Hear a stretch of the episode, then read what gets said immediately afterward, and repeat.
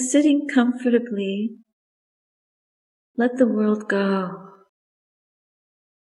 and bring your hearts and minds into a focused present moment awareness. Let this awareness spread throughout the body, being aware of the body from the top of your head down to the soles of your feet. And feel yourself in the sitting posture. You can take off your glasses. We're developing the power of inner seeing. So we're not relying on the optical way of seeing, but on insight, interior sight.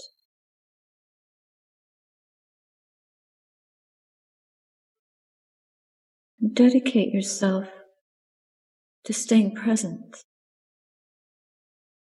and to awareness of the mind's activity. What we're trying to do here is focus really well on one point to get the mind to be still and not to be wavering. That unwavering mind rather than many waves, waves of thought, of worry, of distraction, of inattention. By bringing the mind and our mental focus to the body, to the breath, to the present moment, we're able to hone our attention skillfully. Just the way when you take a photograph with your camera, you focus on one object and you try to get it into sharp relief, into sharp view so that you can see it very clearly.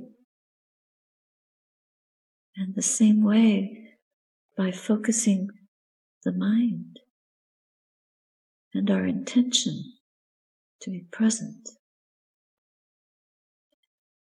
we stay with one object of focus, starting with the breath, or starting with a point, a place on the body, and scanning the body point by point, whatever method you use. We're sharpening and refining our ability to see, to attend to what the mind is in contact with through the knowing faculty. Staying centered like the center of a wheel.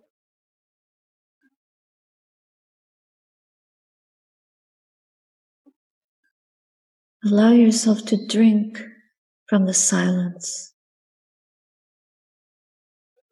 when you dive into the ocean. The world is inaudible. And here we dive into the ocean of our mind. It's like a vast ocean. At first, we're only skimming at the surface. But as we refine our attention, we go deeper into the most deep recesses of the mind. It's an oceanic exploration to understand the nature of the mind. But to understand it, our attention has to be laser sharp. So letting go the world and being fully in the experience of this mental space. Just like a rocket blasts upwards into space and then goes into orbit. Around the object of its orbit. So we dive down into the space, the vastness of this mental sphere. And we hover around the object of our attention. So if you're attending to the breath, see that the breath itself is empty. There's nothing solid in there. And when the mind becomes quiet, we can begin to experience the vastness of space in the mind. And then we realize the element of that mental space. We begin to know emptiness itself. And the mind is not fluttering, not drawing back into worldly thoughts, memories, preoccupations. So we leave all that behind. We turn towards the mind itself.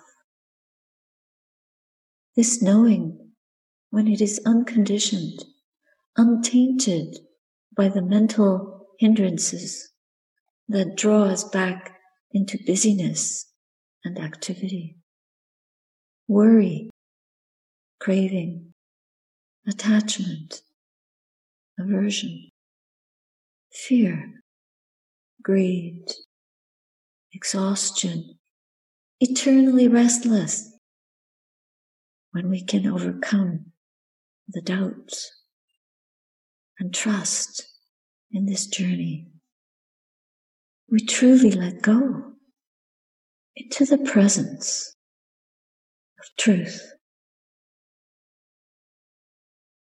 What is this truth? What is it? Taste that. Taste that knowing of each breath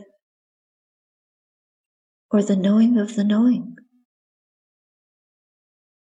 The knowing of consciousness itself. To be aware and to see even consciousness arising and fading away moment by moment. We see impermanence. We cannot stop that. Then we experience the inherent suffering of experience. Always changing, change, change. But intrinsically empty. That's the mystery the truth of the way things are. Like this. And that is liberating. Who are we? What are we? Where are we? What is this we-ness, me-ness that we must relinquish? This is a stark form of letting go.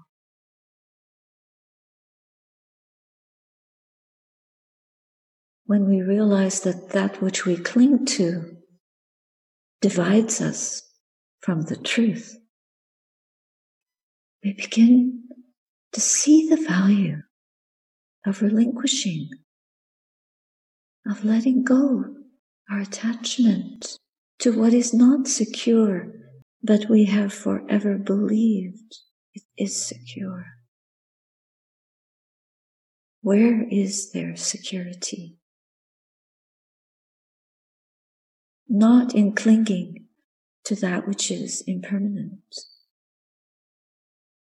the cause of our suffering, and empty in and of itself. So, in fact, we are clinging to nothing. Nothing. We're just clinging to our belief that this is something when it is nothing. What a freedom to see that, to know that, to bow to that.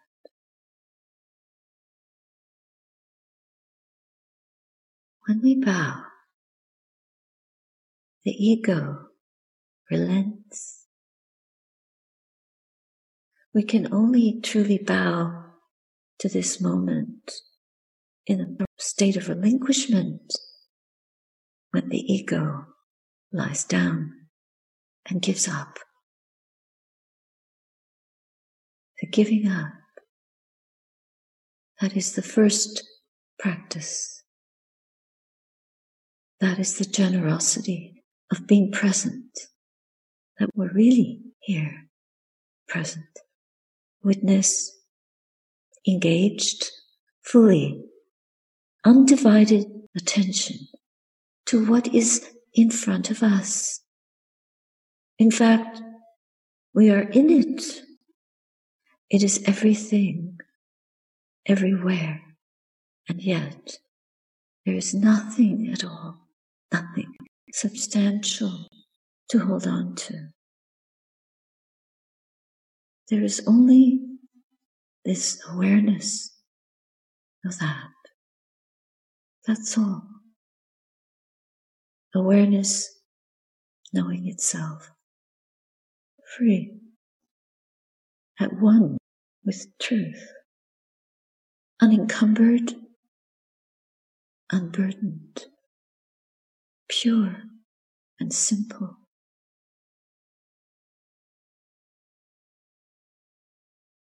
Remembering to return to this knowing of the presence as we sit.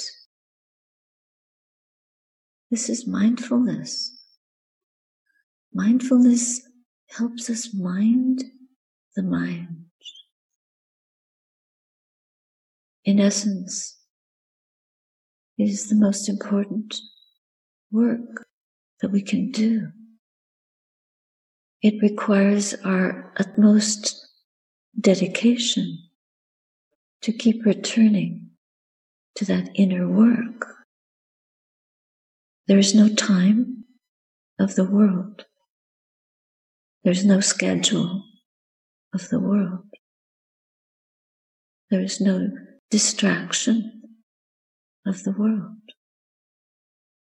And we can dedicate truly to this inner journey. we practice that, if the mind flutters back to its worldly activities, responsibilities, we coax it gently, patiently. We coach ourselves to come back to the inner work.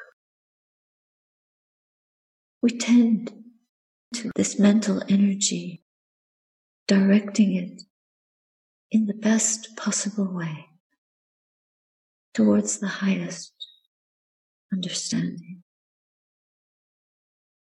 towards the realization of the Dhamma within our own heart.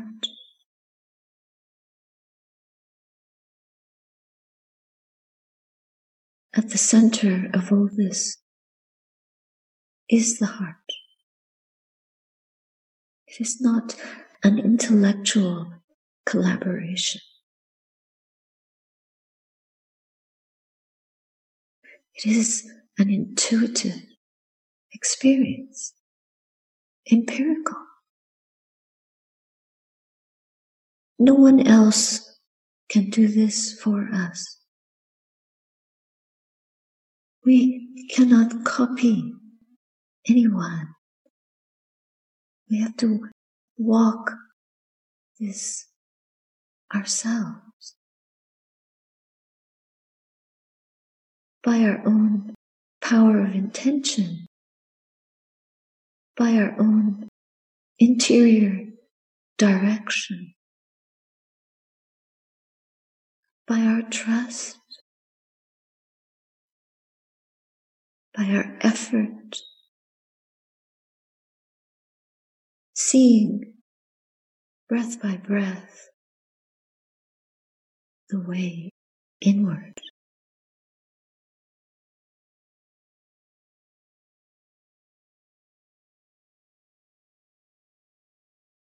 We do this for our own freedom, freeing ourselves from the mental shackles.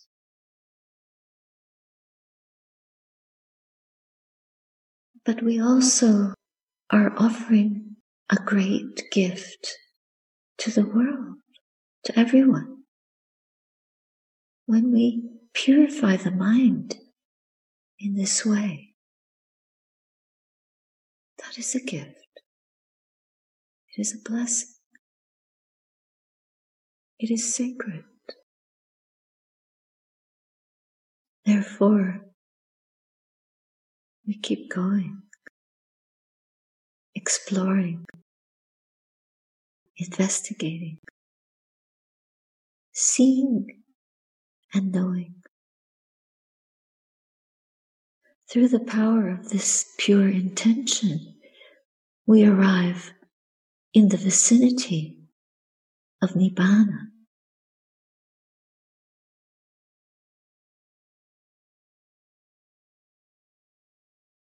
Imagine we are directing the mind towards that utmost, highest, supreme liberation from suffering itself. Yes, we are in the presence of Nibbana, the Buddha's own realization is our potential, nothing less.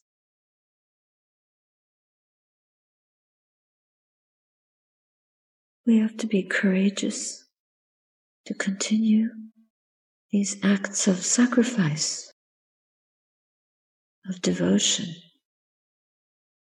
It is a worship a love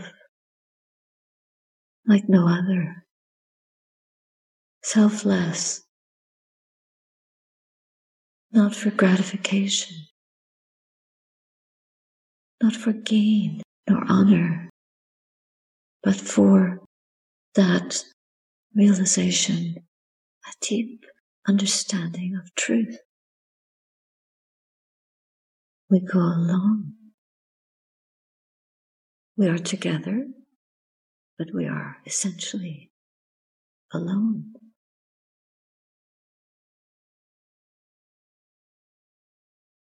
So cherish this opportunity, rare as it is, difficult as it may be.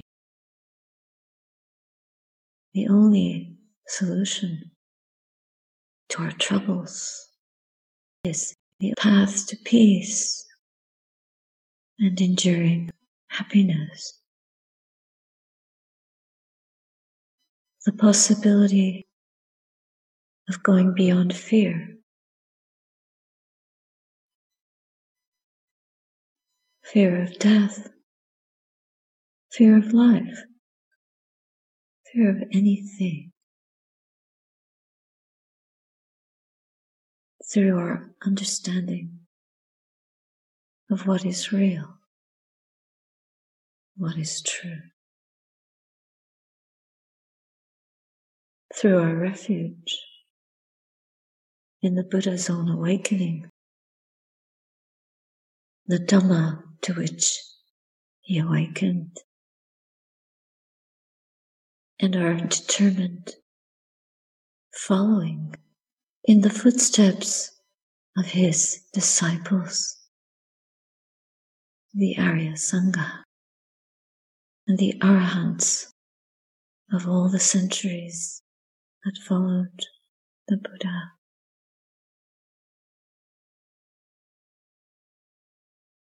These are the three jewels that will light the way for us. Whenever we are lost, confused, distressed or discouraged, we take refuge in these jewels. We treasure them. We are uplifted. We embody them.